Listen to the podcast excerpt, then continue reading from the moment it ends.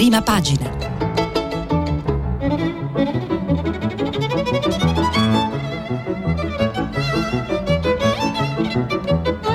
Questa settimana i giornali sono letti e commentati da Tonia Mastrobuoni, corrispondente da Berlino per la Repubblica. Per intervenire telefonate al numero verde 800 050 333.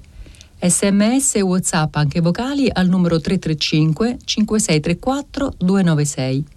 Tonia Mastrobuoni è corrispondente da Berlino per la Repubblica. In passato è stata inviata per la stampa, giornalista parlamentare per il Riformista e ha lavorato per le agenzie di stampa AP Com e Reuters. Ha vinto il premio Lino e il premio Falcomatà. Nel 2021 è uscito per Mondadori L'inattesa Angela Merkel, una biografia politica. Buongiorno, buongiorno e benvenuti alla rassegna stampa di prima pagina. Anche oggi i titoli sono dedicati a un argomento che ci ha eh, accompagnato nelle ultime due settimane, che è stata questa difficilissima conferenza, il COP26, la conferenza sul clima che si è tenuta a Glasgow. Oggi eh, riusciamo a fare, i giornali sono riusciti a fare un'analisi un po' più a freddo perché eh, le conclusioni sono state sabato sera, è stata un, anche una conclusione un po' concitata, insomma, con un colpo di scena molto, molto brutto e quindi oggi eh, riusciamo a fare qualche, qualche, commento, qualche analisi un po' più approfondita, un po' più seduta, diciamo. Ehm, a parte questo, sui giornali oggi naturalmente domina sempre l'argomento Covid, quindi eh, cercheremo di capire cosa farà il governo nelle prossime settimane e eh, cosa succede negli altri paesi dove dove eh, la, la, il, co- il, coronavirus sta accelerando a ritmi abbastanza preoccupanti.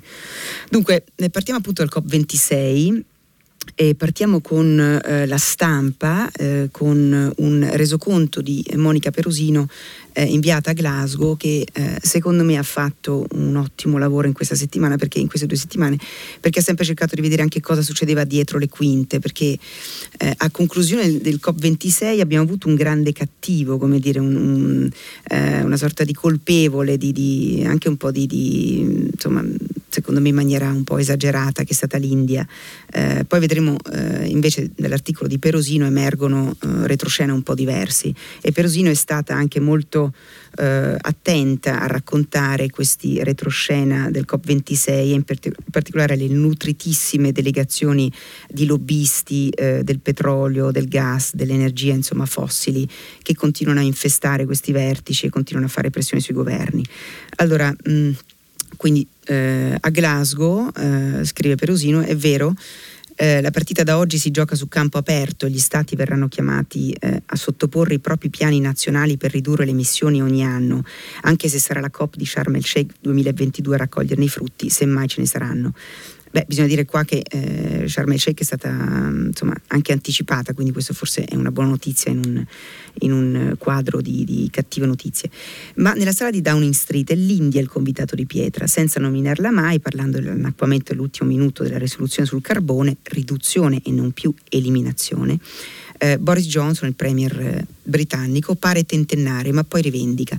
Possiamo fare pressioni, possiamo blandire, possiamo incoraggiare, ma non possiamo costringere le nazioni sovrane a fare ciò che non desiderano. Il riferimento è al clamoroso colpo di scena di sabato sera, quando l'assemblea plenaria era pronta a firmare il patto di Glasgow e a relegare il carbone nella storia, ma ha dovuto cedere al ricatto dell'India e a modificare al ribasso il testo sui combustibili fossili. Da quel momento in avanti il mondo ha avuto il cattivo contro cui puntare il dito.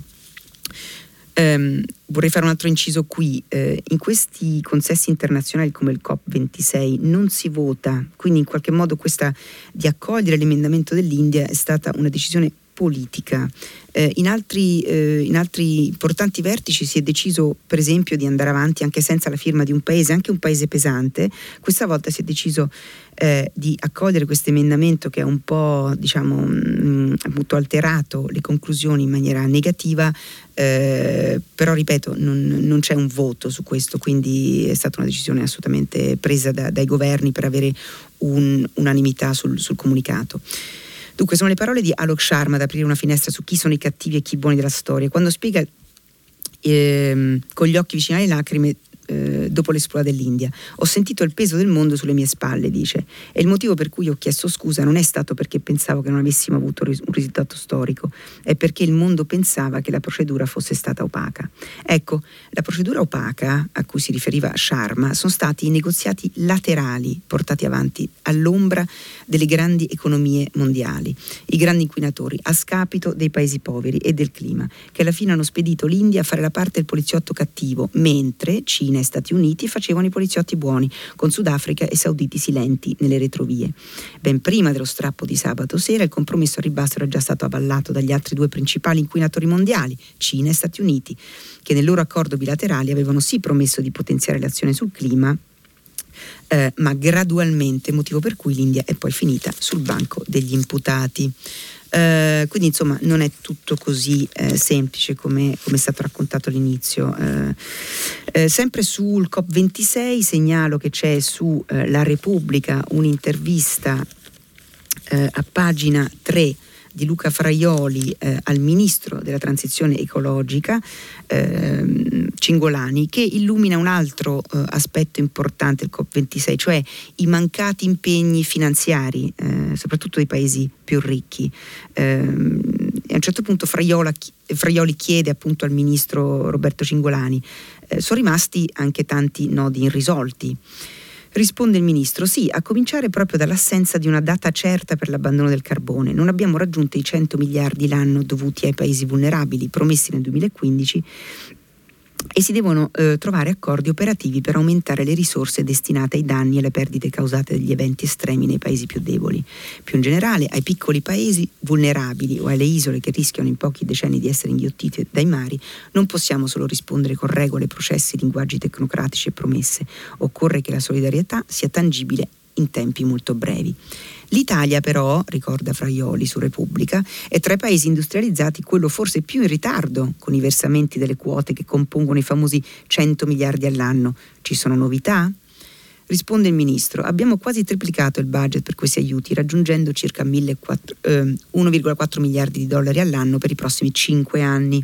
È uno sforzo importante perché per anni la cifra dedicata era rimasta invariata attorno ai 500 milioni, però ricordiamoci che per la dimensione dell'economia italiana la cifra che dovremmo versare dovrebbe essere in proporzione maggiore, quindi resta molto da fare, ammette Roberto Cingolani. Peraltro anche gli americani sono in ritardo eh, su, eh, sui 100 miliardi eh, di euro di impegno su, per appunto arginare un po' gli effetti della crisi climatica.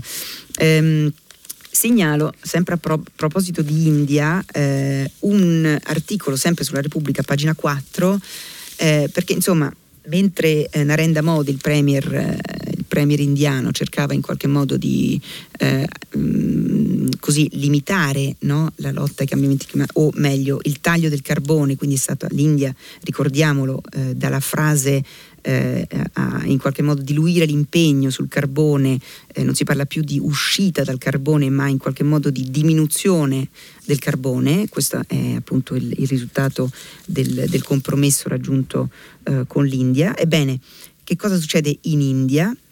Lo ricorda Carlo Pizzati su Repubblica, a Glasgow l'India ha fatto la figura del più grande inquinatore al mondo annunciando che arriverà a zero emissioni solo nel 2070, dopo Europa, USA e Cina. Ma intanto, in attesa di avere l'ok della Corte Suprema a un confinamento totale, la capitale Delhi da oggi sprofonda in un semi-lockdown imposto da un inquinamento che uccide più di un milione di vittime indiane ogni anno, con malattie respiratorie, complicazioni polmonari, infarti, diabete, malattie infantili innescate da quella grande cappa di veleno asfissiante che galleggia nell'aria, bloccata dalla catena dell'Himalaya. Le polveri sottili a Delhi, la capitale più avvelenata de- sulla Terra, vanno ben oltre i limiti OMS. Quindi mentre me- il Premier Narendra Modi eh, chiede tronfio all'Occidente mille miliardi di dollari per le energie alternative, annunciando però dozzine di nuove centrali a carbone, il governatore della capitale ieri ha dovuto ordinare di chiudere scuole e uffici pubblici per almeno una settimana, bloccando i lavori edilizi e chiedendo ai privati di lasciare a casa i dipendenti per limitare il traffico traffico che non è l'unico imputato del grande eccidio ambientale che stravolge da autunno a primavera la pianura del Gange, cinta dalle montagne dell'Himalaya, dove restano imprigionati veleni mefitici in una gigantesca camera a gas che causa occhi arrossati, tosse, l'aria che manca. Eh, insomma, mentre eh, Modi festeggia la vittoria, il suo paese, appunto l'India, eh, va in lockdown per smog. Eh, ricordiamo un ultimo dato eh, dell'articolo, delle 30 città più inquinate al mondo, 22 sono in India, dove il 18% delle morti sono riconducibili all'inquinamento, con circa 1,7 milioni di vittime solo nel 2019 e sono dati della eh, rivista medica Lancet. Eh, rimaniamo sul clima per un'ultima segnalazione eh, un articolo che prendiamo dal domani dove c'è una spiegazione un po' più diciamo eh, didascalica eh, anche delle, mh, mm, del, delle, appunto delle, delle cose positive, delle, dei risultati positivi, dei risultati negativi del COP26 perché è molto difficile districarsi ovviamente eh, Eccoli qua. Allora, un, sul domani Fernando, Ferdinando Cotugno ci racconta da Glasgow che ehm, appunto ci ricorda innanzitutto che queste, eh, questi eventi sono ciclici, no? sono annuali e poi ci sono le grandi conferenze famose come Kyoto. Io sono abbastanza anziana da ricordarmi anche eh, Rio, eh, 1990. Allora, per la prima volta da quando la scienza si è accorta della crisi climatica, questo evento ciclico che si svolge ogni anno, pandemia esclusa, era accompagnato da una domanda di cambiamento radicale. Come dire, eh, Cotugno ci ricorda che questo COP26 mh, era accompagnato anche da aspettative molto alte, no? ecco perché c'è stata anche una grande attenzione. Dunque, il risultato più storico di COP26 è stato aver menzionato per la prima volta le fonti fossili di energia in un documento sul clima. I due punti sono il carbone, per il quale i paesi accettano di intraprendere una phase down, una riduzione graduale, e i sussidi pubblici al petrolio e al gas, da iniziare a sopprimere. La formula si è annacquata col passare dei giorni fino al colpo di mano finale di Cina e soprattutto India, che con una mossa da giocatori eh, d'azzardo hanno costretto un'assemblea esausta ad accettare il declassamento da un'espressione forse forte e netta, phase out, uscita totale, a una più morbida phase down, appunto diminuzione, declino, diciamo. Eh, poi è stato trovato un accordo sulla trasparenza, i paesi inizieranno a contare, riportare e farsi valutare dall'ONU le emissioni nello stesso modo. Eh, è un passaggio che stana i grandi paesi emettitori e la loro tendenza a aggiustare i calcoli, pratica rischiosa in un contesto in cui i dati sono l'unico strumento in grado di dirci quanto siano vicini al precipizio. Um, e poi è stato messo un freno alla eh, giungla del mercato dei crediti di carbonio. Eh, sul domani, cambiando completamente argomento, ma entrando un po' nel vivo della eh, politica italiana che Oggi ovviamente ci sono molti articoli di nuovo sul Quirinale che è un tema che eh, ci sta eh, appassionando, ma non appassiona solo noi. Diciamo che eh, anche all'estero guardano con grande attesa a questo febbraio 2022 quando, ehm, quando appunto si deciderà chi sarà il successore di eh, Sergio Mattarella e segnalo un imperdibile articolo su questo sempre sul domani ehm, di una grande firma come Giorgio Meletti eh, un articolo esilarante su Giuliano Amato. Eh, Giuliano Amato, che è l'eterno candidato al Quirinale, insomma, anche autocandidato, questo è un po' il tono del, del, del pezzo, eh, di questo magnifico pezzo di Meletti. Il titolo è Giuliano Amato e la teoria del socialismo per un solo uomo colpisce quasi, e quasi intenerisce che a 83 anni e mezzo Giuliano Amato continui a puntare con infantile pertinacia al Quirinale, la più alta carica dello Stato, alla quale è candidato da sempre, ininterrottamente, domeniche comprese. Il segnale è sempre lo stesso al 1999, quando poi fu eletto Carlo Azeglio Ciampi. Fa uscire sui giornali una frase in codice, tipo quelle che i complottisti più tonti attribuiscono ai massoni, sempre la stessa. Per Amato stavolta ci vuole una donna al Quirinale e tutti capiscono e ridono. Ci prova anche stavolta, pregustano la nuova delusione. Amato è unico. Molti politici vivono l'impegno pol- pubblico al servizio di se stessi più che del prossimo, ma sanno che il sistema tollera quel peccato solo se resta segreto, come l'affiliazione alla massoneria. Lui invece altro che peccato, ritiene suo diritto reclamare nuove soddisfazioni personali che lo risarciscano delle amarezze che gli ha inflitto il destino. È giudice costituzionale da otto anni e a gennaio diventerà presidente della consulta, ma non gli basta lenire il dispiacere di stare sulle scatole a tutti. Anni fa Giorgio Marchetti, architetto noto alle masse soprattutto toscane con lo pseudonimo Ettore Borzacchini, con cui firmava impagabili libri e articoli per il vernacoliere di Livorno, eh, diciamo, famosissima rivista appunto toscana, molto sboccata, eh, rivelò di essere stato compagno di classe di Amato al liceo Machiavelli di Lucca e Cesaro è il ritratto impietoso di un quattordicenne minghirlino e odioso, pettinato con la riga da una parte, alieno dal perdere tempo dietro alle coetanee o una bicicletta, primo della classe che non passava i compiti, sociopatico mostruosamente intelligente.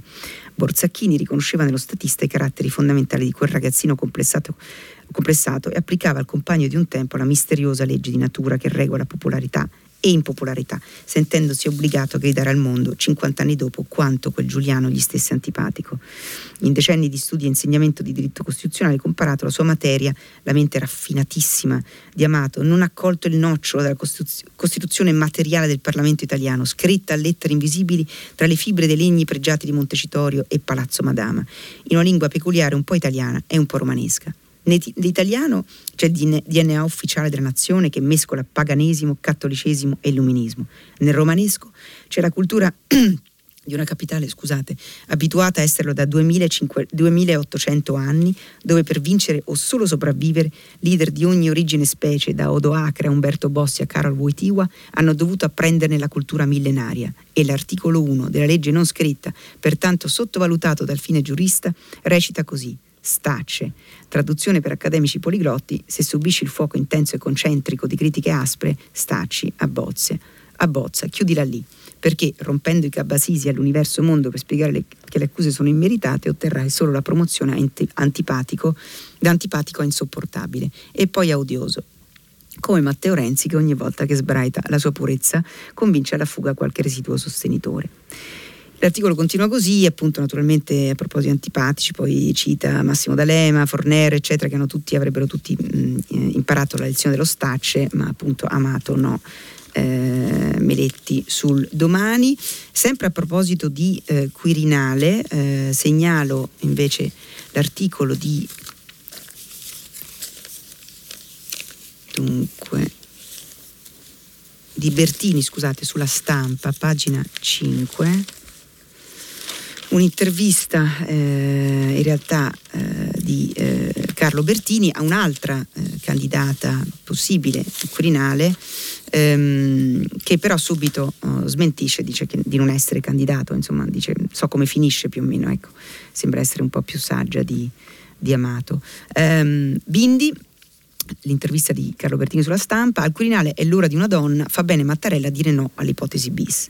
Dice tra le altre cose Rosy Bindi, eh, lei che lo conosce, perché questa è una, è una, delle grandi questioni sul tavolo adesso, appunto Mattarella ha detto di no al bis, in, negli ultimi giorni ha chiuso a qualsiasi ipotesi di ricandidarsi per la Presidenza del Consiglio, ha citato eh, un Presidente della Repubblica come Leone, insomma l'ha detto, l'aveva segnalato più volte, in questi giorni è stato più esplicito che mai.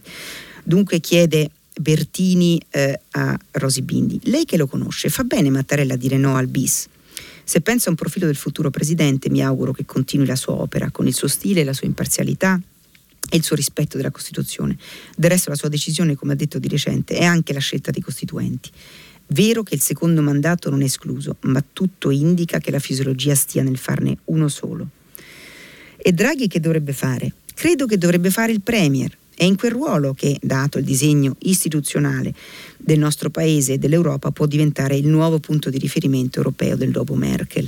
Ne ha bisogno l'Italia, ne ha bisogno l'Europa, sicuramente fino alla prossima scadenza elettorale e dopo chissà. Ma c'è un altro aspetto. Quale? Che il suo passaggio da Palazzo Chigi al Colle darebbe vita a una nuova prassi costituzionale che richiederebbe grande equilibrio. Sarebbe un passaggio inedito e non si deve rischiare di approdare a un semipresidenzialismo di fatto. Quando sento dire da Giorgetti che Draghi guiderebbe il convoglio anche da lì, penso che ciò non debba accadere. La Costituzione formale non deve essere alterata dalla Costituzione materiale. Posso raccontare una cosa personale, poi dice Bindi. Prego. Sono stata d'accordo con Berlusconi una sola volta, quando ha fatto saltare la riforma costituzionale che prevedeva il semipresidenzialismo alla francese. Credo che vi sia più sapienza democratica nel nostro disegno costituzionale che in quello francese. Detto questo, però, capirei un Parlamento che per non lacerarsi sull'elezione del Presidente finisse per trovare un accordo su Draghi, che sarebbe una soluzione alta, dice Rosi Bindi oggi al, alla stampa. Um, un ultimo articolo che vale la pena forse leggere perché um, pochi come lui hanno, conoscono la politica italiana, la interpretano con intelligenza, è ovviamente eh, un commento di Giuliano Ferrara, oggi sul foglio, eh, in prima pagina, uno spritz col Campari alla salute di Draghi. Il Premier fa bene a ridicolizzare il chiacchiericcio sulle sue intenzioni riguardo al Quirinale. Per la corsa al colle c'è un metodo che va rispettato, anche se sarebbe ora di cambiarlo. Mario Draghi fa benissimo a ridicolizzare con una battuta sullo spritz, eccetera. Ehm, scrive appunto Giuliano Ferrara.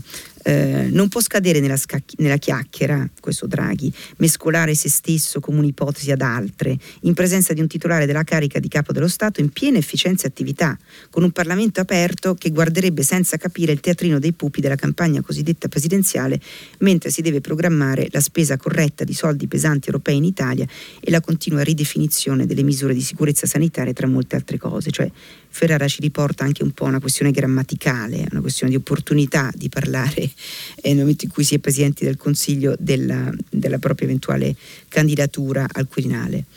Mm. E poi c'è un metodo, eh, continua Ferrara, a parte le evidenti motivazioni politiche del silenzio, un metodo fissato nella Costituzione che va rispettato.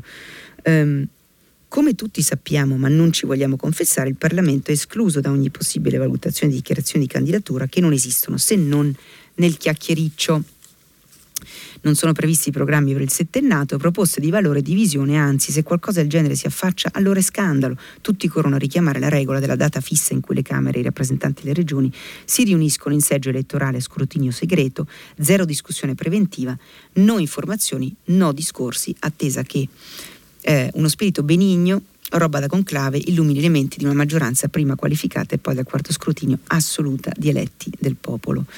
Eh, però mi permetto di insistere, scrive Giuliano Ferrara sul foglio, da sempre in solitaria escursione sul fatto che questo metodo non ha più senso come altre cose all'impianto costituzionale.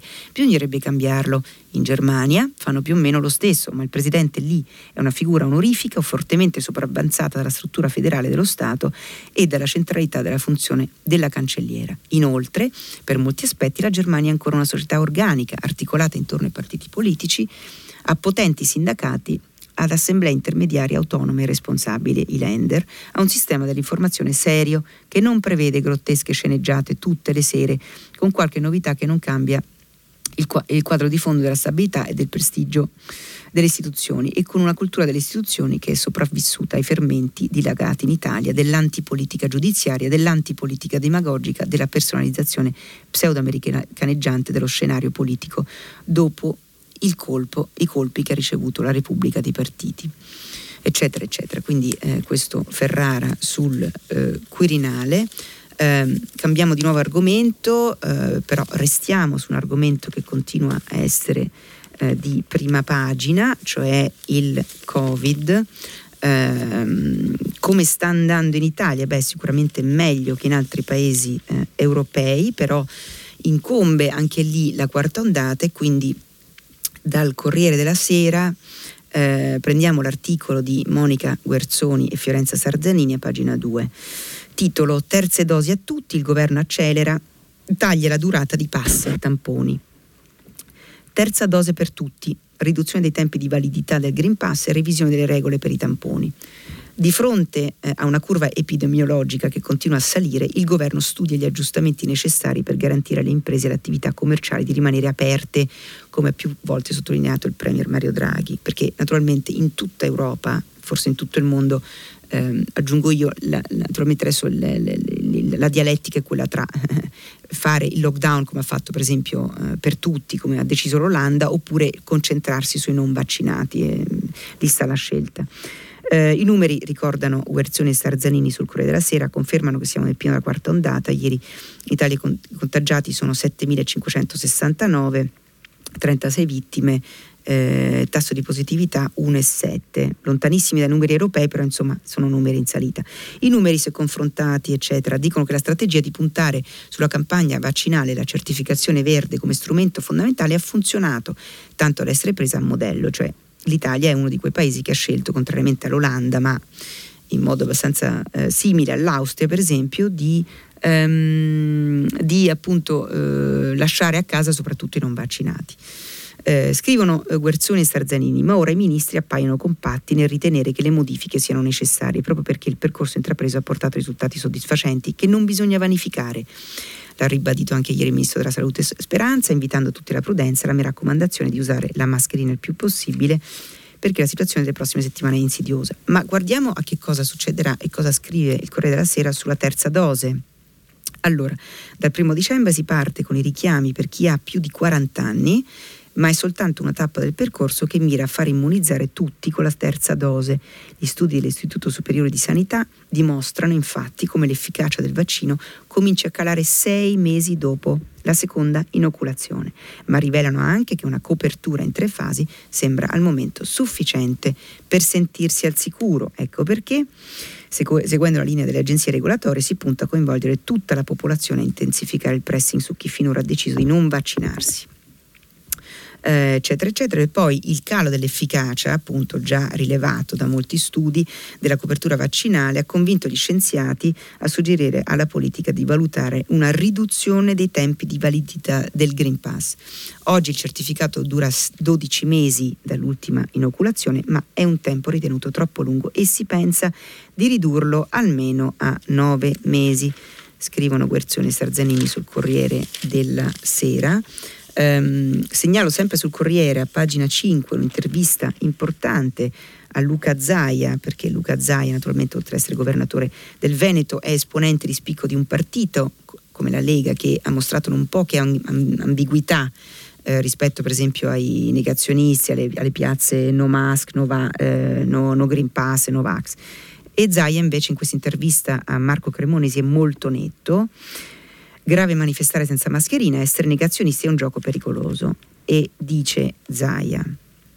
Eh, appunto, Cremonesi gli chiede cosa si può dire a chi scende in piazza senza neppure la mascherina.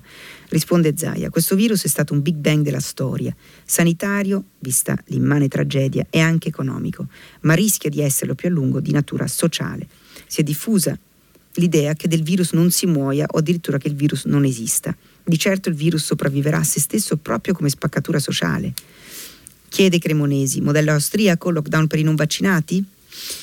Credo che da noi, risponde Zaia, sarebbe di difficile applicazione dal punto di vista costituzionale. A me piacerebbe pensare a noi stessi come una comunità, non riempirci di divieti. Come al solito fa più rumore la pianta che cade che la foresta che cresce. In Veneto quasi l'85% delle, per cento delle persone è vaccinato, ma sono molto più rumorosi alcuni di quei del 15% che non lo è. Ehm, insomma, è preoccupato in un paese civile, naturalmente dice Zaia, è mm, legittimo manifestare, ma le manifestazioni non possono trasformarsi in un problema serio per la popolazione. Peggio ancora se la piazza porta ad aggressioni verbali e maggiori anche fisiche, vedasi Roma e Trieste. E a proposito di aggressioni verbali, segnalo una inchiesta molto importante di un rodato duo eh, Fabio Tonacci e Giuliano Foschini su Repubblica, un'inchiesta cominciata ieri, oggi è la seconda puntata e eh, a proposito di quello diceva Zai appunto della violenza delle piazze, Foschini e Tonacci hanno rintracciato una trama nera appunto che sottende queste piazze di Novax, Novax Nomask eccetera e oggi ci raccontano un po', eh, un po seconda, il secondo capitolo di questa, di questa, di questa inchiesta. Um, scrivono Foschini e Tonacci, eh, Giuliano Castellini, dirigenti Forza Nuova, reclutavano i più violenti nelle chat dei Novax, con in testa un piano di matrice politico eversivo di cui Repubblica ha dato conto ieri eh, li individuavano da ciò che scrivevano online, li contattavano e si adoperavano per portarli dentro. Hanno usato un metodo studiato a tavolino e in almeno tre casi, dalla primavera del 2020 a oggi, cioè dall'inizio della pandemia, diciamo, quel metodo ha dato i suoi frutti avvelenati. Le persone avvicinate sono entrate nel circolo ristretto e non hanno deluso le aspettative, costituendo l'avanguardia dei fomentatori che hanno lanciato l'assalto squadrista alla CGL del 9 ottobre scorso. Eh, Dopo il primo lockdown, decine di gruppi e canali su Telegram sono diventati lo sfogatoio delle sacche di malcontento della società civile. Se ne contano almeno nove di una certa consistenza, poi i due giornalisti d'inchiesta le, le elencano. E poi scrivono, agli occhi di Fiore, Castellino e degli altri leader di Forza Nuova, che dispongono sul territorio nazionale di non più di 200-300 militanti, secondo le stime degli analisti, operativi e pronti all'uso in piazza, ognuno di questi canali è un potenziale bacino dove gettare ami e tirar su reclute e quadri. Con l'unica accortezza però, attenzione, di non palesarsi con simboli e bandierine. La strategia infatti è sostenere che l'obiettivo finale non è ingrossare le file nuovi, del movimento della destra radicale, ma dare potere al popolo in un governo rivoluzionario non democratico. Quindi raccontano Foschini e Tonacci che tutto questo reclutamento di questi estremisti di destra nelle file dei Novax avviene eh, appunto nascondendo un po' i FUAN, le bandiere classiche della destra neofascista. Eh, Passiamo alla ehm, politica eh, italiana, eh, abbiamo parlato del Quirinale, un altro eh, aspetto sicuramente da, da, da, illuminare oggi è questa proposta eh, lanciata dal segretario del PD Enrico Letta eh, in una intervista lunga e molto ricca ieri sul, sul, sulla stampa. Ehm, eh, in cui Enrico Letta proponeva tutta una serie di, di, cose, anche a livello internazionale, insomma, molto interessanti, come un Migration Compact, una serie di eh, una coalizione di volenterosi, di paesi volenterosi per accogliere i migranti, per risolvere finalmente questo annoso problema irrisolto dei profughi e dei migranti, di cui vediamo le devastanti conseguenze anche alla frontiera tra Bielorussia e Polonia. Quindi dicevo, una delle proposte eh, formulate da Letta nell'intervista eh, sulla stampa ehm, riguarda il fatto di prendersi la responsabilità, insomma che, che, i partiti al governo si prendono la responsabilità di fare una discussione seria sulla finanziaria, in sostanza eh, sottraendola un po', sottraendo Draghi, insomma, liberando Draghi da questa rissa che potrebbe esserci in Parlamento no? eh, nelle prossime settimane quando verrà approvata la finanziaria. E eh, dal centrodestra arrivano, arrivano aperture. Mm, il centrodestra dice di sì, scrive la stampa a pagina 2, alla proposta di Letta. Subito, subito, il tavolo tra i leader sulla manovra. Il centrodestra di governo si siede volentieri al tavolo di Enrico Letta, il vertice dei leader sulla manovra trova consensi unanimi, ci sono 8 miliardi da spendere e per una volta si può evitare di lasciare tutte le decisioni nelle mani di Draghi. Anche l'opposizione spera di essere ascoltata, dice Giorgia Meloni, cioè la politica si riprende un po' il suo primato su un capitolo così importante come la, eh, o meglio i leader politici, come la, la finanziaria. Ehm, e la proposta, la ricorda oggi la stampa, formulata nell'intervista eh, di Letta, di riunire i capi dei partiti di maggioranza per evitare un Vietnam parlamentare sulla legge di bilancio, appena approdata in Senato viene accolta da tutti anche nell'ottica di preparare un terreno di dialogo eh, in vista della partita del Quirinale per non compromettere la legge di bilancio e proteggere Draghi dal totonomi. Um, aggiunge Luigi Di Maio. Eh, l'idea peraltro non è nuova, fa sapere Matteo Salvini, nell'accettare l'invito del leader della Lega ribadisce la piena disponibilità a collaborare, spiegano fonti del Carroccio, come già avveniva a proposito il 13 dicembre aveva proposto il 13 ottobre eh, Draghi, a Draghi. In quell'occasione il leader della Lega aveva suggerito un tavolo con tutti i segretari dei partiti della maggioranza per sminare il cammino del governo, evitare inutili muri, muro contro muro, come quello voluto dal PD e 5 Stelle sul DDL Zan.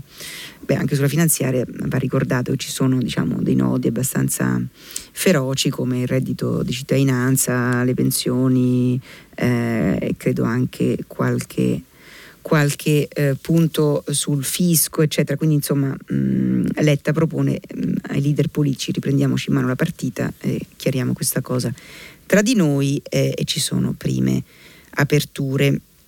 Um, c'è a proposito invece di un altro caso che sta ovviamente occupando molto la politica italiana, il caso Renzi, con eh, molti giornali che riportano la, appunto il, il, il proseguio anche delle, delle, delle indagini su, su, su, Open, sulla fondazione, ehm, sulla fondazione. Ehm, e però forse da segnalare, mh, a parte queste eh, guerre che ci sono adesso anche tra, tra, varie fazioni. Insomma, io direi forse la, la, la, l'intervista da segnalare è un'intervista a Maria Elena Boschi perché tocca anche un cotè politico, cioè pare che questa inchiesta di Open sia un po' sfaldando il gruppo parlamentare eh, di Renzi che finora ha sempre retto anche agli scossoni più violenti, ricordiamo anche la fase delicatissima del passaggio tra Conte e Draghi, lì molti avevano pronosticato, ricordiamolo, una eh, appunto uno sfilacciamento della, del partito di Matteo Renzi, Italia Viva invece ha retto eh, e Renzi è stato uno dei picking maker insomma, del governo Draghi, però anche adesso si rincorrono voci su possibili fuoriuscite di, eh, di eh, parlamentari renziani eh, dal partito e quindi eh, Maria Elena Boschi, che ovviamente è da sempre una fedelissima di Renzi, eh, ex ministro. Allora, pagina 13 del Corriere della Sera e lei risponde anche un po' a questi sospetti che si possa sfaldare il partito. Eh. Dunque, onorevole Boschi, Italia Viva nell'occhio del ciclone, eh, chiede Maria Teresa Meli, e poi eh, pare che dieci vostri parlamentari vadano via. Risponde Maria Elena Boschi, eh, esattamente ciò che è successo a gennaio 2021, solo che stavolta le veline non le passa più Casalino ma alcuni amici del PD. A chi dice che Italia Viva è in crisi suggerisco di farsi un giro alla Leopolda da venerdì a domenica, troveranno entusiasmo e tanti progetti per il futuro. In Italia Viva però c'è chi è a disagio per i rapporti a destra, Gennaro Migliore per esempio. Boschi, non so a quale disagio si riferisca, so che nel 2019 abbiamo mandato a casa Salvini, mentre allora gruppo dirigente del PD voleva regalargli i pieni poteri dopo il papete andando alle elezioni anticipate. Siamo contro i populisti di destra, ma contro anche i populisti grillini che in questa settimana eh, hanno chiuso l'accordo col PD a Bruxelles. Noi siamo un'altra cosa rispetto a Salvini e Meloni, ma anche rispetto a Conte Di Maio. Su questo Italia Viva la pensa allo stesso modo. Ehm, se qualcuno vuole andare eh, con sovranisti o grillini lo dica, non avrà il mio consenso, ma avrà il mio rispetto, eccetera, eccetera. Poi a un certo punto Boschi, eh, Maria Teresa Meli chiede, avete lamentato la mancanza di solidarietà del PD per la vicenda Open, i rapporti tra di voi non sono dei migliori. Risponde Maria Elena Boschi, veramente non è questo il problema, anzi ho molto apprezzato la solidarietà che ci ha dato una donna coraggiosa come Irene Tinagli, vice segretaria del PD, che poi lo abbia fatto a nome personale o del partito non so. Nel gruppo parlamentare PD tutti sanno la verità sulla vicenda Open, non è questo il punto. Ci ha diviso il loro atteggiamento sul DDL Zan, hanno preferito il muro contro muro e chi ne ha fatto le spese sono le persone omosessuali transessuali con disabilità. Beh, a proposito di questo, diciamo, chiudiamo questo capitolo uh, politico su, su, Renzi, poi troverete sul fatto, sul foglio, insomma, molti articoli su, su questo caso Renzi, però a proposito del DDL Zan dove diciamo, per mesi lo scontro è stato uh, strutturalmente spostato a destra e quindi si possa dire ancora oggi che appunto uh, a fare le spese di uno scontro come se non fosse stato uno scontro in qualche modo appunto molto, molto polarizzato su posizioni abbastanza eh, non, non, ecco, non, equilibrate. Um, volevo segnalare perché diciamo, è anche una notizia eh, a proposito di Dile, di Dile Zan che ieri sono arrivate due strigliate da star internazionali eh, della musica su eh, come è andata a finire in Italia questa tristissima vicenda. Eh, dunque riprendiamo Repubblica a pagina 30, eh, però è richiamato anche in prima pagina perché i Maneskin il gruppo rock italiano che ha vinto Sanremo, ha vinto tutto, ha vinto appunto Eurovision, eccetera, ha, ha, un altro, uh, ha vinto un'altra, un'altra, competizione internazionale molto, molto importante, eh, porta a casa un altro palmarès, un'altra, allora dicevo a pagina 30, cioè, racconta Carlo Moretti. Eh, ormai appunto i Maneskin che sembrano un pochino il simbolo dell'Italia, anche di quest'Italia che ha vinto molto in quest'anno, insomma. È come uno tsunami che da un anno travolge ogni cosa che incontra, un'onda lunga che non accenna a fermarsi. I Maneskin ieri sera alla Pap Laszlo Sport Arena di Budapest hanno realizzato l'ennesimo record della loro giovanissima carriera e sono saltati dal tetto d'Europa. Ehm,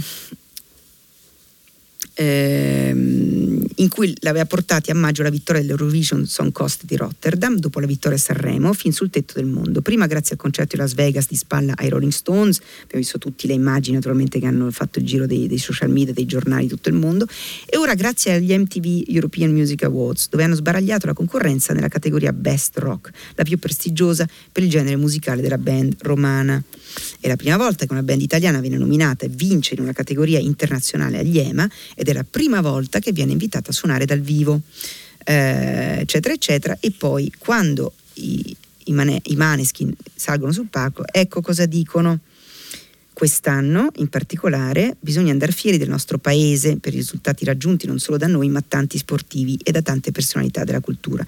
Peccato per i diritti civili, dove continuiamo a rimanere indietro e invece per noi sarebbe stata la vittoria più importante. Quindi dai Maneskin che hanno vinto ieri l'ennesimo premio importante internazionale è arrivata giustamente forse una strigliata all'Italia che sui diritti delle persone della comunità LGBTQ è ancora indietro. Peraltro una strigliata simile è arrivata ieri da Lady Gaga che era... Um, i giornali danno poco conto, ma insomma qualche giornale lo, lo ricorda, ieri era da Fabio Fazio e anche lei ha difeso il DDL ZAN. Segnalo, ci sono pochissimi minuti, segnalo flash alcune notizie. Eh, una è molto importante ed è ieri Mattarella, Sergio Mattarella, Presidente della Repubblica, ha inaugurato l'anagrafe eh, digitale. Eh, ne parla eh, approfonditamente il messaggero eh, elencando a pagina 8 tutti i eh, certificati che d'ora in poi potranno essere scaricati semplicemente con un clic dal computer, poi vedremo se sarà così semplice, però insomma mi sembra un traguardo molto importante. Vi leggo un brevissimo brano del, dall'articolo del, del del messaggero perché appunto dà conto di questa, primo della presentazione da parte di Mattarella che eh, ha scaricato anche lui il primo, il primo eh, certificato dal, eh, usando appunto le, le, le, l'identità eh, digitale che ormai quasi tutti abbiamo sostanzialmente, quindi non è difficile. Um, quindi ecco, questa è una notizia importante, la, eh, l'anagrafe digitale inaugurata ieri e poi leggerei, vi leggerei, eccolo qua. Allora, niente più fila agli sportelli che peraltro in tempi di Covid sono stati spesso chiusi o accessibili solo con appuntamenti ottenuti dopo lunghissime e estenuanti attese ai call center eh, eccetera, eccetera. L'operazione 14, certificati che si possono ottenere gratis e in tempo reale dopo aver inserito le proprie credenziali digitali, CIE oppure SPIDO, Carta Nazionale dei Servizi, cioè di nascita, matrimonio, cittadinanza, esistenza in vita, residenza, residen- eh, residenza aire, cioè all'estero, stato civile, stato di famiglia, residenza in convivenza, stato di famiglia aire, stato di famiglia con rapporti parentela, stato libero di unione civile, di contratto di convivenza. E quindi insomma questo è. Vi segnalo anche brevissimamente tre notizie che arrivano dall'estero. Eh, una è più o meno su tutti i giornali, cioè la notizia che scenda, scenderà in campo, eh, scende in campo in Libia il figlio di eh, Gheddafi. Ehm, la seconda notizia molto inquietante riguarda invece la Cina eh, ed è a pagina, si trova a pagina 19 del Corriere della Sera.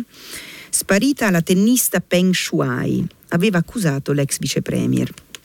Racconta Guido Santevecchi, che è il corrispondente del Corriere della Sera da, da Pechino, un caso MeToo tocca il cuore del potere cinese. La bomba è stata lanciata da Peng Shuai, 35 anni, campionessa di tennis, e nel 2014 eh, numero uno della classifica mondiale di doppio femminile, eccetera, eccetera. Che cosa è successo?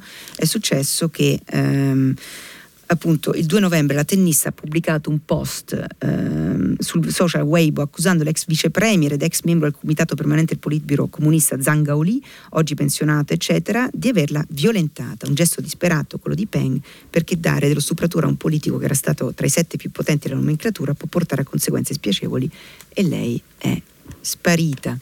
Um, la rassegna stampa eh, per oggi finisce qui, vi aspetto dopo la pubblicità per il filo diretto. Grazie.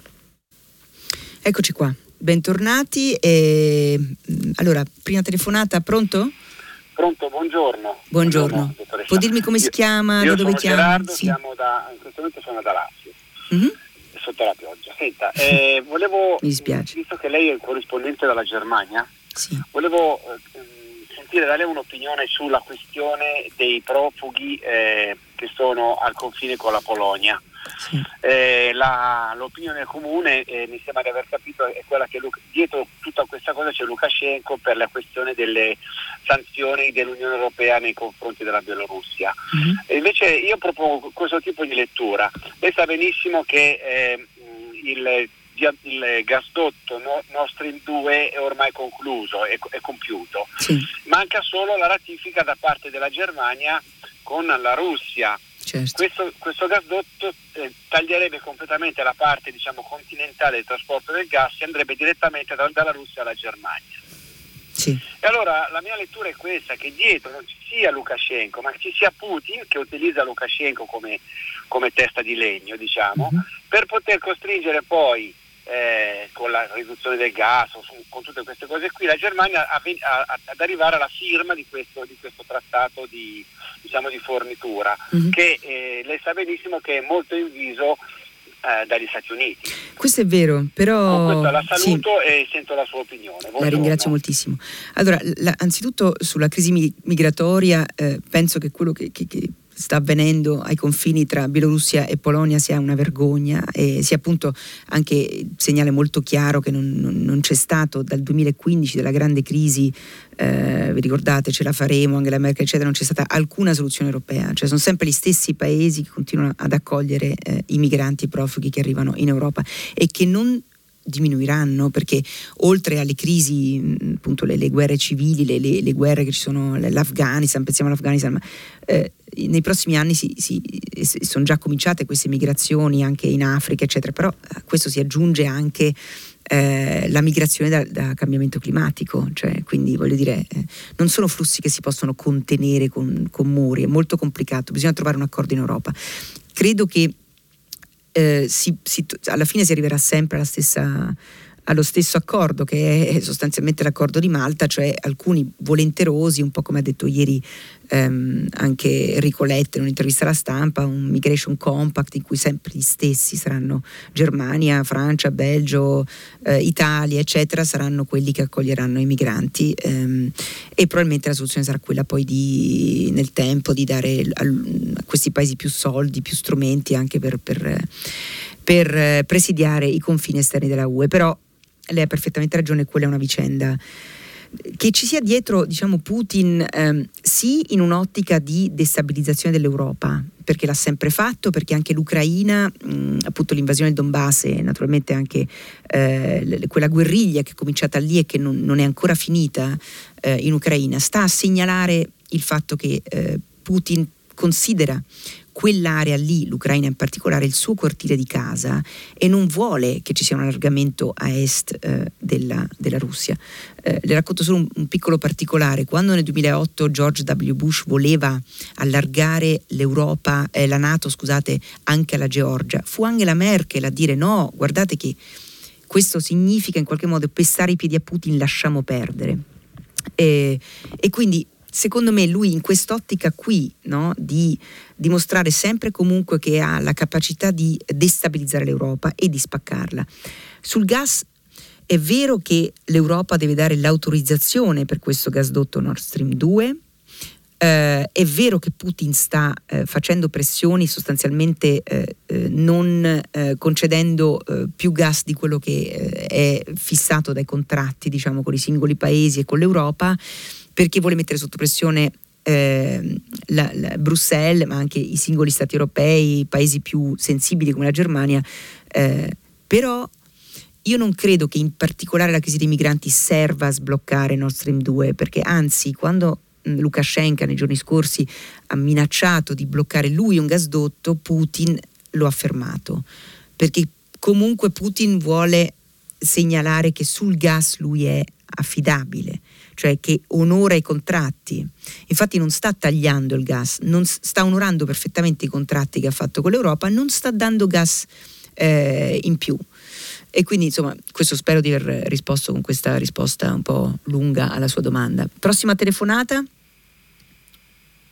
Pronto? Sì. Sono in linea? Sì, buongiorno. Chiamo- mi chiamo Sergio e chiamo da Milano. Io volevo semplicemente sottolineare una cosa, un mi sembra un po' eccessiva questa enfasi sui, sulla, possi- sulla, novità dei certificati digitali richiedibili online, per due considerazioni. Mm. La prima è che uno Stato moderno dovrebbe evitare di chiedere proprio questo tipo di certificati al cittadino avendo già in mano, le pubblic- avendo già le pubbliche amministrazioni le informazioni che sta chiedendo al cittadino. Quindi la novità sarebbe non avere più bisogno, nella maggior parte dei casi, di chiedere un certificato per poi riconsegnarlo a una pubblica amministrazione. Tra l'altro si parlava di autocertificazione già da anni e questa è la prima considerazione. La seconda è più banale, ma eh, parlo, parlo per me, non è che io chieda così frequentemente, abbia così bisogno di avere certificati anagrafici di nascita e stato di famiglia. Mi sarà capitato negli ultimi anni una o due volte di andare in anagrafe, quindi non è che al fatto di poterli scaricare adesso mi cambi come la vita. Comunque Grazie. la prima considerazione mi pare la più importante sia la prima. Mm. Buongiorno. Buongiorno, grazie a Sergio. Dunque, a proposito della seconda considerazione, le ricordo che ci sono milioni di eh, italiani che vivono all'estero. Non a caso, infatti, molti di questi eh, certificati che potranno essere scaricati dal, dal, dal computer eh, riguardano proprio l'AIRE, che è l'ente che, che registra insomma, i, i residenti all'estero. E quindi per me, per esempio, che vivo a Berlino, mi consentirà di dire che è un'ottima notizia il fatto che io possa scaricare dei certificati eh, in maniera. Poi che, che ci voglia una, uno, snellimento insomma, della, della, burocrazia e che eh, ci sia stato appunto una, una, una mm, assoluta giungla eh, e un, un, ipertrofico sistema di, di certificazione di questo assolutamente vero, però ripeto secondo me è una buona notizia perché qualsiasi cosa che diventi digitale è una buona notizia a prescindere, gratis e digitale, perché anche su, molti documenti si pagavano peraltro dei bolli, eh, mi pare di capire che non si pagano più eh, o comunque in maniera, in maniera molto ridotta, quindi mh, mm, sono d'accordo con lei che bisognerebbe snellire, eh, bisognerebbe eliminare la richiesta di molti documenti, eh, però insomma mh, mm, le assicuro che scaricarli da internet e non dover prendere un aereo per andare a Roma, Novara o Milano è molto comodo. Grazie, prossima telefonata? Pronto? Sì, buongiorno. Buongiorno, sono Chiara da Milano. Sì. Mi scusi, la mia domanda è un po' laterale rispetto alla questione della, le, dell'elezione del Presidente della Repubblica. Si è, si è andato ripetendo partic- mm, più volte in quest'ultimo periodo che se mh, mm, fosse instaurata la non rieleggibilità come volevano i costituenti, non sarebbe più necessario il semestre bianco. Uh-huh. Non, riesco, non, so, non so perché, volevo chiedere a lei se ci dava questa spiegazione. Grazie, grazie a Chiara da Milano, ehm, ma perché veramente non so esattamente perché eh, non, non, ci sarebbe bisogno del semestre bianco. Sicuramente la questione della non rieleggibilità del Presidente della Repubblica non è la prima volta che si ponga e il semestre bianco è ovviamente un, un momento difficile perché è un momento in cui appunto eh, la politica sostanzialmente è, ferma, il Parlamento non può essere eh, sciolto, eccetera, eccetera. E, e, quindi questa è una questione su cui sicuramente mi informerò e, e le saprò dire meglio domani eh, sempre a prima pagina, risponderò alla sua domanda, me la, so, me la sto scrivendo anche. C'è un'altra domanda? Pronto? Sì. Buongiorno dottoressa, eh, mi chiamo Claudio e volevo parlare della riforma fiscale. Sì.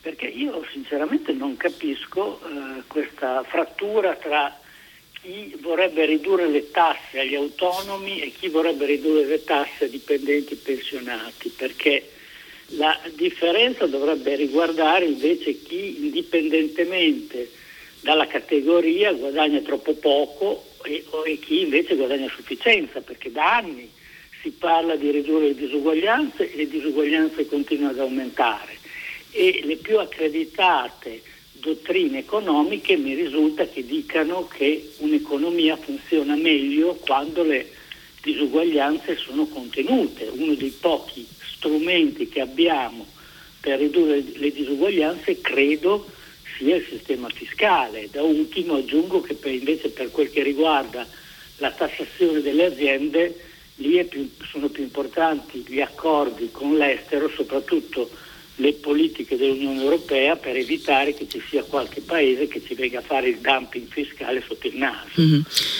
Allora, la ringrazio moltissimo per la sua domanda. Ehm, dunque, anzitutto per l'Italia, che è un paese naturalmente che ha margini fiscali molto ridotti per ridurre le tasse, eh, è sempre una questione di scelta, no? bisogna scegliere se appunto eh, ridurre le tasse agli autonomi o ridurre le tasse ai dipendenti e pensionati. Eh, naturalmente in un paese come il nostro eh, c'è una percentuale quasi endemica di, di, di, evasione fiscale che naturalmente non può riguardare i, i, lavoratori dipendenti e pensionati che anzi in questi decenni hanno visto crescere le aliquote eh, e anche il peso fiscale sempre di più perché pagavano anche per chi non pagava. Um, secondo me avrebbe più senso, ovviamente, però è una mia opinione personale, eh, sgravare anzitutto i lavoratori dipendenti e i pensionati per, per, le ragioni che diceva lei, perché c'è un problema di diseguaglianze, un problema di diseguaglianze enorme che si è accentuato anche negli ultimi dieci anni dopo la grande crisi finanziaria del 2008 um, e credo che, che insomma, ci siano da tutelare soprattutto le categorie più povere, perciò trovo anche abbastanza surreale eh, che qualcuno pensi di introdurre una flat tax, cioè qualcuno pensi di introdurre una tassa che faccia pagare la stessa cosa a eh, non so, un cameriere di un ristorante e, e, no, e non so, un, un, manager, un top manager. Non credo che sia molto equo e non credo che dia l'idea di un governo eh, che eh, appunto cerchi in qualche modo di ehm, ridurre queste diseguaglianze di cui lei giustamente parlava. Um, ci sono anche dei messaggi che ci sono arrivati. Um, dunque, eh, anzitutto, vabbè, intanto prendo un'altra eh, domanda se ci sono ancora. Pronto? Sì, pronto? Sì, eccoci. Eccomi, io mi chiamo Francesco, telefono da Carpi di Modena. Sì, prego. Io telefono perché condivido la preoccupazione di Draghi quando ha detto che non è sostenibile il flusso di migranti che sta arrivando sulle nostre coste, sulle coste italiane del sud dell'Italia, però vorrei anche ricordare che Conte, il, il premier precedente, sì. Giuseppe Conte, aveva fatto un accordo in Europa per eh, definire la redistribuzione dei migranti che arrivano in Italia da qualsiasi parte arrivino, oppure arrivino anche negli altri paesi, una sorta di redistribuzione. Adesso mm. per noi è molto importante perché sulle nostre coste ne arrivano veramente assai di più, a parte il il dramma che si sta consumando adesso nei paesi dell'est. Poi sì. ricordo anche che qualche mese fa in uno dei primi incontri che Draghi fece in Europa disse che non era il caso di parlare di questa cosa, qui non era il momento. Boh, adesso non vorrei che ricominci a parlare tirando fuori il trattato di Conte vantandosi che magari è un suo trattato esattamente come si vanta di spendere i soldi che ha già guadagnato Conte in passato, così mm-hmm. come si vanta di aver combattuto pand- la pandemia quando è stata Conte a combatterla nel momento più duro. Mm-hmm. Bene, il trattato della redistribuzione esiste già. Sì, posso benissimo, non è chiarissimo. Allora, anzitutto devo correggerla perché il trattato della redistribuzione non è, fatto, non è stato fatto da Conte, ma è stato fatto uh, dalla UE eh, e soprattutto da Angela Merkel eh, nel 2015. È un accordo eh, dell'autunno del 2015 eh, e le, le dico anche di più la prima proposta di una redistribuzione, quindi di un sistema di quote per redistribuire i migranti, ehm, venne da Jean-Claude Juncker, che era allora Presidente della Commissione europea, e, venne, e, e questa proposta arrivò a, in primavera del 2015 quando i migranti continuavano ad arrivare soprattutto dal Mediterraneo, soprattutto in Italia e in Grecia. In questo frangente drammatico in cui tutti voltavano le spalle al Mediterraneo e nessuno importava nulla del fatto che stessero arrivando migliaia di migranti. A un certo punto eh, ci fu anche un, un, un, tragico naufragio, appunto affondò una nave con centinaia di migranti. Ebbene, lì il Presidente della Commissione europea disse adesso basta. Quella proposta lì no, fu completamente ignorata finché quell'estate del 2015, la famosa estate dei profughi, che è un termine che io detesto, trovo orribile, ma insomma per dirla, no? e con una sigla un po' giornalistica, ehm, i paesi del nord Europa cominciarono ad allarmarsi quando i profughi siriani, iracheni, afghani cominciarono ad arrivare via Balcani, cioè via terra. È lì che intervennero poi i paesi del nord Europa che si preoccuparono perché stavano arrivando direttamente a casa loro e fecero il famoso accordo dell'autunno del 2015 eh, sempre disatteso perché questo accordo prevedeva appunto una redistribuzione delle quote con una chiave eh, la Polonia, la Slovenia, eh, l'Ungheria, altri paesi dell'est sono sempre rifiutati di accogliere questi migranti.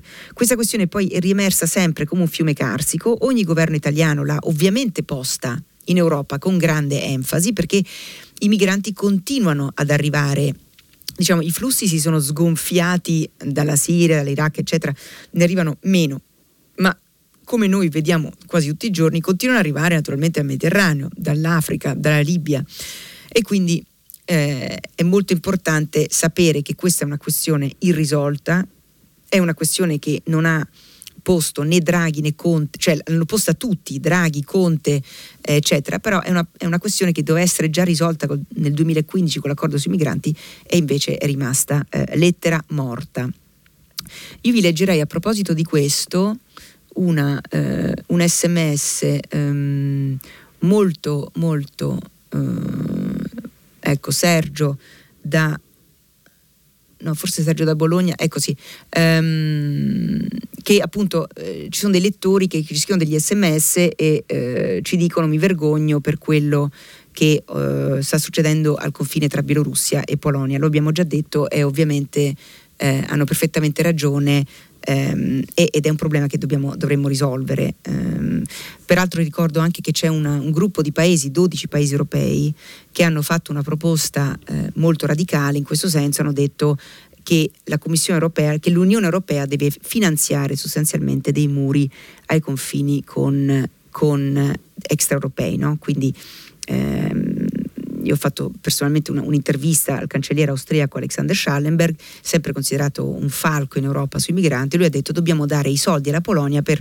costruire questo filo spinato eh, ehm, no, contro, eh, appunto per impedire che, che arrivino i migranti. Però io mi chiedo, in paesi come l'Italia, circondati dal mare, che cosa facciamo noi? Il blocco navale? Questa è un po' la questione, no? Cioè, ecco, la questione va risolta con una decisione politica che eh, in qualche modo affronti finalmente la responsabilità di migranti che non smetteranno mai di arrivare in Europa e che tra l'altro servono in Europa perché eh, lo dicono i dati della Banca d'Italia, della Bundesbank, eh, dell'Istituto di Statistica. Noi stiamo invecchiando molto velocemente e abbiamo bisogno di una quota di migranti proprio per mantenere, eh, per non andare in bancarotta tra 10, 15, 20 anni. Quindi eh, anche su questo noi dovremmo fare una politica più razionale di, eh, no, di accoglienza di migranti, integrarli anche meglio. Um, sì, anche qui appunto c'è un lettore molto polemico, Carlo, che dice non capisco perché il problema degli sbarchi ormai quadruplicati si tenda sempre a scansare nelle informazioni nelle analisi, è proprio per questo che ho smesso di acquistare i quotidiani. Però devo, devo in qualche modo deludere Carlo perché i quotidiani ne parlano in continuazione, eh, è uno dei temi più trattati dai quotidiani questo, quindi io spesso e volentieri eh, capisco le critiche che vengono fatte ai quotidiani, ma questa eh, la trovo un po' eh, non, non, condivisibile. Ecco. Um, vorrei prendere intanto un'altra telefonata mentre guardiamo altri sms. Prego. Eh, sì, buongiorno, dovrei essere io. Eh, mi chiamo Sara e chiamo da Padova. Sì, eccoci. Buongiorno Perfetto. Sara. Buongiorno. Allora, io volevo eh, commentare la notizia mh, mm, di, mh, mm, dei Maneskin in genere di personalità dello spettacolo che hanno preso posizione rispetto eh, al, decreto, al disegno di legge mm-hmm. ZAN che non è passato. Ehm, allora, io ho avuto l'impressione, vedendo anche eh, commenti di altri cantanti, anche sui social, eh, di attori, eccetera, che in realtà questo modo di ehm, come dire, criticare mancato, la mancata approvazione del disegno di legge come una sorta di incapacità dell'Italia di affrontare correttamente determinati temi sia una visione un po' fuorviante perché mm, perde un po' di vista il fatto che su temi di questo tipo ehm, è, è, veramente importante arrivare ad una eh, proposta che sia la più condivisa possibile, non può diventare un tema così divisivo anche perché per esempio mh, mm, prendo ovviamente eh, spunto dal caso personale eh, alcuni punti di quella legge mi mettevano a disagio purché eh, non ho assolutamente nulla in contrario alle comunità LGTBQ. Ma per esempio il fatto che si trattasse l'identità di genere in quella maniera, cioè mh, mm, all'interno del disegno di legge ZAN si parlava anche di donne come parte di una minoranza che va tutelata, eccetera, eccetera. Perfetto, ci sono dei punti mh, mm, in cui potremmo discutere mm, all'infinito, sì. però io trovavo, voglio dire, parliamo anche magari delle mh, mm, oggettive eh, degli oggettivi problemi che poteva avere questo disegno di legge. Io mh, ho letto insomma, diversi articoli anche di persone che ne erano a favore ma che ne criticavano l'impianto, quindi mm-hmm. Forse la discussione non è stata affrontata in una maniera approfondita, un po' sempre così come una bandiera si è a favore o si è contro, ma il tema magari non era questo il favore o il contro, mm-hmm. era proprio la modalità con cui il disegno di legge era stata proposta e insomma, la scrittura del disegno di legge, tutto qui. Ecco. Grazie Sara. Allora io vorrei ricordare un po' l'iter di questa legge eh, perché eh, le critiche, eh, sappiamo che la legge è stata approvata dopo una discussione alla Camera e poi le contestazioni e le discussioni sono cominciate quando la legge doveva essere approvata al Senato. No? Quindi c'è stata una prima fase di discussione in cui tutti quelli che dovevano sollevare delle obiezioni in qualche modo sono stati zitti, compresi quelli che poi hanno votato contro, gli stessi partiti che poi hanno votato contro. Quante le obiezioni personali, eh, diciamo, su, su, su, determinati aspetti del, oh, lei dice appunto alcune cose mi, mi colpiscono personalmente, io posso dire solo la mia opinione ovviamente, io sull'identità di genere sono totalmente d'accordo con la legge perché eh, è giusto riconoscerla, insomma, eh, c'è anche una, un, un, dibattito che eh, ha assunto delle forme molto fastidiose e anche transfobiche ehm, che io non, non, condivido minimamente. E, eh, a queste persone noi stiamo, se noi togliamo l'identità di genere dal DDL ZAN, noi stiamo togliendo un diritto a delle persone. Io non capisco perché. Cioè i diritti appunto non, non possono essere in qualche modo eh, negati a delle persone. No? Io sono di questa idea in maniera universale. Poi se lei ha un problema personale col fatto che vengano eh, riconosciuti dei diritti alle persone transgender, benissimo, ne prendo atto, è così per tantissime persone io la penso diversamente, io penso che il diritto uh, all'identità di genere debba essere riconosciuto e eh, non solo riconosciuto, ma appunto eh, quando uno affronta qualcosa come il DDL ZAN, che è una legge che dovrebbe limitare l'odio eh, nei confronti di queste comunità, è ovvio che io sono dell'opinione che bisogna proteggere anche queste comunità. Quanto alle donne come minoranze, lì credo che ci sia un po' un equivoco. Io non ho mai capito questa polemica sulle donne come minoranze. Le donne non vengono trattate come minoranze. Allora, c'è, una, c'è un dibattito che fanno per esempio anche egregiamente da anni grandi femministe e anche grandi eh, statistiche come Linda Laura Sabadini sul fatto che quando noi parliamo di provvedimenti fiscali, economici, eccetera, lì non possiamo parlare delle donne mettendole insieme ad altre categorie come se fossero una minoranza, no? È sempre stato così, cioè si è fatto, eh, appunto, si è, si è, preso un provvedimento economico, si è detto poi per le donne, i disabili, eh, eh gli anziani, qua là su giù. E lì c'è una battaglia da molti anni per dire la donna sono appunto è metà della popolazione e semplicemente queste, ehm, siccome devono essere aiutate a, essere, no, a, integ- eh, a fare politiche di conciliazione, quindi a integrare il lavoro e la, il lavoro e, l, l, l, e la famiglia, eccetera, eccetera. Queste politiche attive devono essere fatte in un'ottica universale, non considerandole una minoranza da tutelare, il panda, ecco. Ma il discorso è completamente diverso quando uno parla di diritti cioè, non è che in, in Sudafrica bisognava eh, fare la guerra all'apartheid, eh, no? eh, perché eh, considerando il fatto che, che, gli africani erano, fossero una, la, la, maggioranza degli abitanti, eh, eccetera, che quando si tratta di diritti non c'entrano nulla le minoranze e le, e le, le, no? o, o le maggioranze, significa semplicemente tutelare delle persone. E quindi che in questo caso le persone siano metà della popolazione, eh beh, vabbè, voglio dire che, che cosa, cosa, c'entra? Ripeto, è un dibattito che si è fatto per anni in ambito economico, legittimamente, è un, ambito, è, un dibattito, quello sulle donne che non devono essere trattate come, come minoranze, che non c'entra nulla con i diritti. Cioè i diritti appunto sono universali, riguardano tutti e quindi riguardano anche una fetta della popolazione che rappresenta metà della popolazione.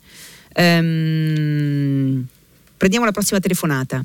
Pronto? Sì, prego. Buongiorno. Buongiorno, guardi, giusto, stavo ascoltando il suo commento qualche minuto fa. A proposito di tutela anche delle persone che sono più in difficoltà, sono un po' rimasto sorpreso quando lei diceva che le categorie che stanno peggio oggi in Italia, parliamo dell'Italia, conosciamo meglio, sono gli, pensionati e dipendenti. Io invece, mi scusi, mi permetto di contraddirla per dire che i pensionati dipendenti oggi, a parte i grandi ricchi e capitalisti, sono quelli che stanno meglio. Mm-hmm. Hanno tantissime garanzie, molto, molto, spesso, no, anche se vengono, c'è che la fabbrica chiude per fallimento, vengono comunque garantiti per parecchi anni, vede sia l'Italia. E, Vabbè, l'Italia diciamo è un po' un'eccezione. Eh? Mi scusi, sì, lei, come si, lei, come si, chiama? Da dove, da Io dove sono Massimo, Massimo, di Vicenza Grazie. e quindi vedo veramente qui il territorio e mi, insomma, mi dedico per lavoro agli autonomi e vedo una grande differenza ormai anche su, sulla vita sociale. Si nota che comunque il dipendente e tolto casi sfortunati, il pensionato è quasi quello che sta meglio. Mm-hmm. No, lei... Tolto gente che sì. ha capitali da parte, perché gli autonomi, li ricordo, che per fare per pagare le tasse, che la gente si dimentica, bisogna fare entrate meno uscite. Quando viene l'utile, che non, nessun, non c'è nessuna garanzia a riguardo, vediamo i due anni di blocchi di chiusura, eh, quando c'è l'utile comunque si paga le tasse sull'utile, perciò prima di pagare le tasse bisogna guadagnare, certo. non è semplice. E l'Inps, le ricordo, 4.000 euro all'anno di base, parliamo di piccoli autonomi, bisogna pagarli per forza, va se no va in cartella in Italia. Ecco, allora, chiaro, non dico altro. Allora, esatto, il problema per lo Stato, ovviamente, io parlavo puramente dal punto di vista fiscale, è capire se l'utile che lei dichiara è vero o no io dicevo semplicemente, solo dal punto di vista fiscale, io so che, eh, come dice lei, eh, i pensionati i dipendenti hanno una busta paga certa, hanno una busta paga appunto l'utile è qualcosa di più eh, difficile da, da, appunto da, e, e, che si basa sulla dichiarazione che lei fa, no? lei eh, eh, appunto autonomo, lei eh, imprenditore, eccetera, eccetera. Non lo dico io, lo dice uno storico, diciamo, lo, lo dicono le statistiche, che lì qualche problema c'è stato forse in passato. Io arg- argomentavo solo dal punto di vista fiscale e allora cosa è successo? Questa è storia, cioè che oggi eh, i dipendenti eh, e i pensionati, non tanto i pensionati ma soprattutto i dipendenti italiani pagano, eh, un, un, cioè, hanno un peso fiscale credo il più alto in Europa o insomma tra i più alti in Europa dopo la Germania. Solo dal punto di vista fiscale, dicevo, avrebbe senso sgravarli, no? ehm, sgravare appunto i dipendenti, perché sono quelli che hanno pagato un prezzo più alto, hanno pagato anche per quelli che non pagavano le tasse. Um, la seconda questione riguarda ovviamente la, la, la, la garanzia. Ecco, ovvio, quello è tutto un altro capitolo, è ovvio che le categorie più protette anche durante la pandemia, le categorie che sono rimaste in qualche modo a riparo dagli effetti devastanti della pandemia, da questo grande letargo in cui è precipitato il paese l'anno scorso, ovvio, sono i lavoratori dipendenti e i pensionati perché hanno uno stipendio fisso, hanno uno stipendio certo, poi non tutti, eh, perché appunto abbiamo visto che eh, molte aziende eh, adesso che hanno eh, che, che, finita la pandemia si sono precipitate a de- delocalizzare, quindi questi ehm, lavoratori in cassa integrazione oppure che non lavoravano in questo periodo, che avevano anche uno stipendio ridotto, eh, tanti di loro, ebbene forse dovranno andare a casa. Quindi, però lei ha assolutamente ragione che quelli sono lavoratori più eh, tutelati. Io parlavo solo dal punto di vista ehm, fiscale e lì parliamo ormai da vent'anni, sono stata anni anche per anni parlament- eh, giornalista parlamentare, in Parlamento e mi ricordo queste discussioni eterne sul fatto che bisognava assolutamente fare una lotta all'evasione fiscale che facesse emergere il sommerso, eccetera, eccetera. Quindi se questa battaglia si riuscisse a fare, se si riuscisse a fare appunto a, a un'imposizione equa che riguardi tutti allo stesso modo, cioè quello che guadagni poi paghi eh, anche in termini di tasse, ecco io penso che si potrebbe fare anche un discorso più perché anche qui il discorso è sempre polarizzato come tante cose in Italia, no? sì, appunto da una parte i lavoratori dipendenti e pensionati, dall'altra parte gli autonomi. Eh, del resto era anche la domanda del, del, nostro ascoltatore, che ringrazio di nuovo perché è una domanda importante, eh, era Franco se non sbaglio, no anzi sì, ehm, no, il nome non, non me lo ricordo, però insomma era proprio su questa questione come affrontare la riforma fiscale che sarà una riforma fiscale anche molto, molto ambiziosa, almeno da quello che capiamo dalla, dalla delega che è, stata, che è, stata, presentata da Mario Draghi. Um, prenderei un'altra telefonata. Buongiorno. Buongiorno. Lei è? Sandra. da Roma. Eh, mi chiedevo come mai nessun nome tra la rosa dei possibili nuovi presidenti della Repubblica e trovo che mh, mm, questa cosa sia un po' mh, mm, strana nel senso che nessuno solleva il problema, ovvero se non si parla esplicitamente di donne, le donne nella questione mm, diciamo quotidiana, la discussione pubblica non esistono e nessuno si accorge dell'assenza di questi nomi. Io qualcuno in mente lo avrei. Ma eh, ma non mi sembra che nessuno li abbia proposti. Allora, ci dica anzitutto lei quali nomi avrebbe in mente. non vorrei bruciarli, no, ecco, lei però ha rivelato, vede, in questa telefonata un meccanismo che è molto tipico della politica italiana. Perché tanti rimangono coperti in questo periodo? Perché non vogliono essere, l'ha detto lei, bruciati, no? E allora eh, ora, eh, oggi appunto l'ho letta anche prima eh, durante la rassegna stampa, c'è un'intervista a Rosy Bindi, che ovviamente è uno dei nomi che si fanno, no? Eh, si è parlato anche della Cartabia nei mesi scorsi, quindi qualche nome si fa. Poi io ho poche speranze che questo nome alla fine che, che, una donna possa diventare Presidente della Repubblica, però chissà, insomma, vedremo. Io, anch'io come lei sono sorpresa, però voglio dire, abbiamo eh, un paese in cui l'unica leader di partito donna è, è, Giorgia Meloni e tutti gli altri leader di partito non solo eh, sono appunto uomini, ma eh, non hanno sentito nessun bisogno, come anche succede invece in altri paesi, cito un paese dove appunto abito e vivo e lavoro, la Germania, eh, dove le leadership sono doppie ormai uomini e donne, eh, dove c'è stata una cancelliera per 16 anni e c'è la famosa storiella del bambino di 6 anni che chiede alla mamma, mamma, mamma, un uomo può diventare cancelliere? Ecco, siamo naturalmente in una dimensione ancora molto, molto lontana da, da, dalle realtà che, che, appunto, che, che, invece sono... Cioè non ci viene naturale, come non ci viene naturale vedere, in, ci sono tanti, non so, organizzano le tavole rotonde, così, non viene naturale quasi a nessuno, anche in televisione, invitare donne, sono ancora pochissime.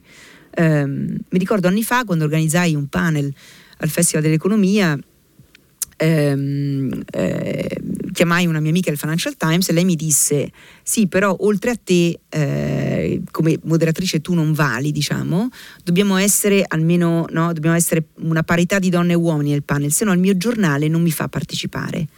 Ecco que- queste regole di civiltà naturalmente non esistono eh, in Italia a partire da, da, dai panel fino alla Presidenza della Repubblica una donna non viene in mente in maniera non è scontato che venga in mente. Ecco ci deve essere sempre qualcuno che ti, ti dà una gomitata e ti dice guarda eh, ti ricorderei che sarebbe opportuno anche forse eh, citare una donna.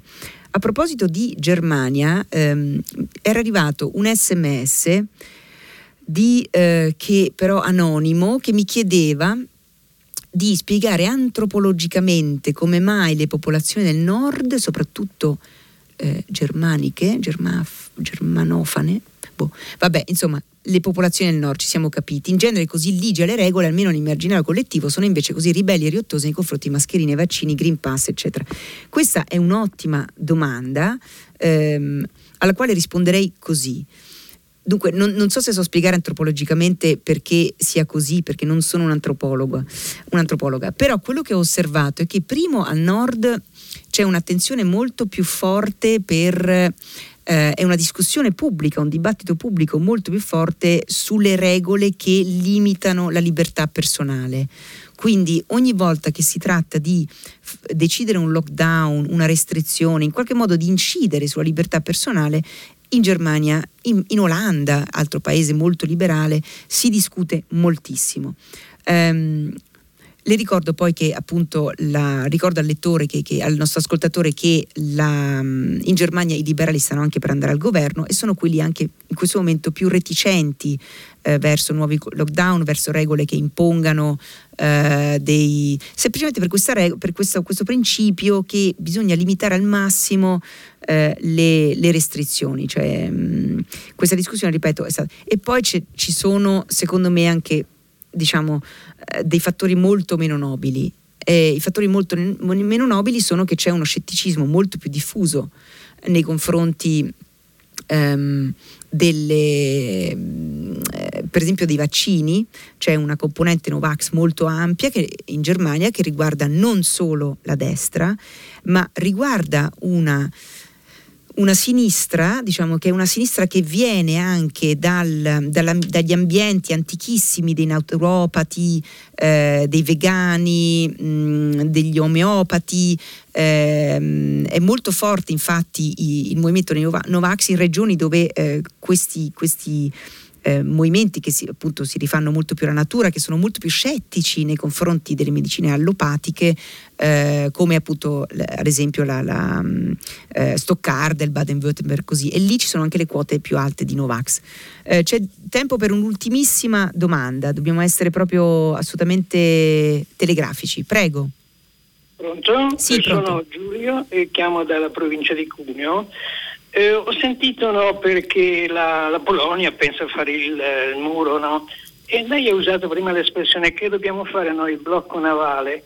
Io dico che il blocco navale, ed è stato anche se, mh, affermato da altri, è praticamente impossibile, esatto. cosa che è stata usata da Salvini e dalla Meloni. Quindi questa espressione secondo me va cancellata. Grazie.